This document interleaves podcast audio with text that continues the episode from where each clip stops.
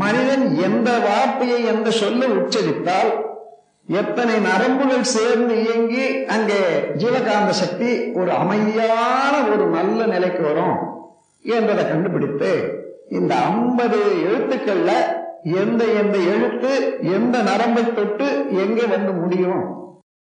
உதாரணமாக ஆ என்று சொல்லுகிறோம். தொண்டையில் ஆரம்பிக்குது வாயில வந்து முடியுது. ஓ என்று சொல்றோம் மூலாதாரத்தில் ஆரம்பித்து வாயில வந்து முடியுது. ஓம் என்று சொன்னா என்ன? மூலாதாரத்துல ஆரம்பித்து மூளையில வந்து முடியுது. என்ற எந்த வார்த்தையானாலும் எந்த சொல்லானாலும் இந்த மாதிரி எல்லாம் மூளையில வந்து முடியுது. அதனால அந்த பீஜாட்சரங்கள் என்று சொல்வாரு அந்த மாதிரி அச்சரங்களை ஒலித்து நம்ம உடல்ல உள்ள ஜீவகாந்த சக்தியை ஒரு நல்ல நிலைக்கு கொண்டு வருவதற்காக மந்திரங்களை கற்பிச்சாங்க. அதுக்கு மேலாக இயந்திரம் உருவம். எந்த உருவம் இவன் எடுத்தால் இவனுடைய உடலுக்கும் வாழ்க்கைக்கும் ஆஹ், நலமாக இருக்கும் என்பதை கற்பித்ததுதான் இது வரையில வந்த பல உருவங்கள்ல ஆஹ், சிலை வணக்கம் வந்ததுக்கு காரணம். அது இயந்திரம். அதுக்கப்புறம் தந்திரம். எனக்கு என்ன வேணும்? அதை சங்கல்பமாக்கி பல தடவை அதையே சொல்லி சொல்லி சங்கல்பமாக்கி கொள்றாங்க இந்த யந்திரம் மண் மந்திரம் யந்திரம் தந்திரம். இந்த மூன்று சேர்ந்ததுதான் சிலை வணக்கத்துல உள்ளது. அது இதெல்லாம் மனிதனுடைய அறிவை வளப்படுத்தி மனதை வளப்படுத்தி அறிவை எட்டும் வரையில உண்மையை உணரும் வரையில மனிதன் தவறாத வாழ்க்கையில வழி நடக்கும்படியாக ஒரு தூண்டுவதும் அதற்கு மேலாக ஒருவர் உலக வாழ்க்கையில தேர்ந்தவர்கள் அவருக்கு குருவாக இருந்து கொண்டு அவரை கண்காணித்து பாதுகாத்து வழிநடத்தி வருவதும் தான் பக்தி மார்க்கம். அதனால பக்தி மார்க்கத்துல இருக்கக்கூடியவர்கள் எல்லாம் அதுவேதான் முடிவு என்று எண்ணுவதற்கில்லை. இதெல்லாம் பொருளாதாரம் மற்ற வாழ்க்கை துறைகள்ல மனம் வேறுபடாத எப்படி ஒழுங்காக இருக்கணும் என்பதற்காக மனதை வளப்படுவதற்காக ஒருமை நிலைக்கு கொண்டு வருவதற்காக நல்லதையே நினைப்பதற்காக ஏற்பட்டவை. ஆனாலும் அந்த மனதை மனத்தடியில் உள்ள அறிவை அறியும் வரையில மனிதன் முழுமை பெற முடியாது. அதற்கு தக்க ஒரு பயிற்சி அகத்தவன்மா அகத்தவத்தின் மூலமாக என்ன? ஓடிக்கொண்டே இருக்கக்கூடிய மனம் அவ்வப்போது அலைகள் வேறுபடும். அலைச்சோல்கள் எண்ணிக்கை வேறுபடும். அவைகளெல்லாம் அடக்கி கொண்டு வந்து நிலையாக நிறுத்தி அதை ஒவ்வொரு கட்டமாக உயர்த்தி கொண்டே போறாங்க. அப்படி வர்ற போது அத ஆங்கிலத்துல பேட்டா வேவ் தீட்டா டெல்டா என்று சொல்வார்கள் ஒன்று வரையில போறது. நாற்பதுல இருந்து ஒன்று வரையில மன இயங்கும். இப்படி அகத்தகத்தின் மூலமாக எல்லா நிலைகள்லையும் எல்லா மனச்சூழல்லையும் விருப்பம் போல பழகி கொண்ட மனிதன். எதை சிந்தித்தாலும் உடனடியா அந்த சிந்தனைக்குரிய மனச்சூழல் தானாகவே அங்க அட்ஜஸ்ட் ஆயிடும். அதனால தெளிவு. நுண்மான் நுழைப்புலன் என்ற ஒரு அறிவு நேர்மை அந்த பயிற்சியினாலே வந்துவிடும்.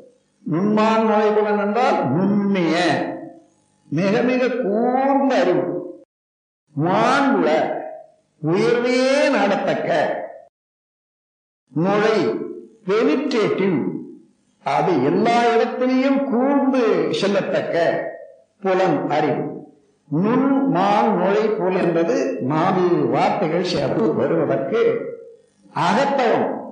வெளியிலே புலன்களை புலன்கள் மூலமாக மனதை செலுத்தி ஒவ்வொரு வடிவமாக பொருளாக மாறி மாறி இந்த துன்பம் பிடித்து அவைகளெல்லாம் பதிந்து திரும்ப திரும்ப அவைகளிலே எழுந்து அதிலேயே பிறண்டு கொண்டிருக்கிறதுக்கு பதிலாக அவையெல்லாம் விட்டு அறிவை பற்றியே அறிந்து அடக்கம் பெற்று அறிவுக்கும் முழுமையான மூலமான அறிவை அறிந்து அறிவை அறிய போது அவனே இறைவனாக எங்கும் நிறைந்தவனாக இருக்கக்கூடிய நிலையை உணரும் ஒரு பெருமை. அகத்தவத்தால் மனிதன் அடைகிறான். இந்த அகத்தவத்தின் மூலமாக மனிதன் தன்னை முழுமைப்படுத்திக் கொள்வதுதான் இறை வழிபாட்டில் உண்மையான இறை வழிபாடு.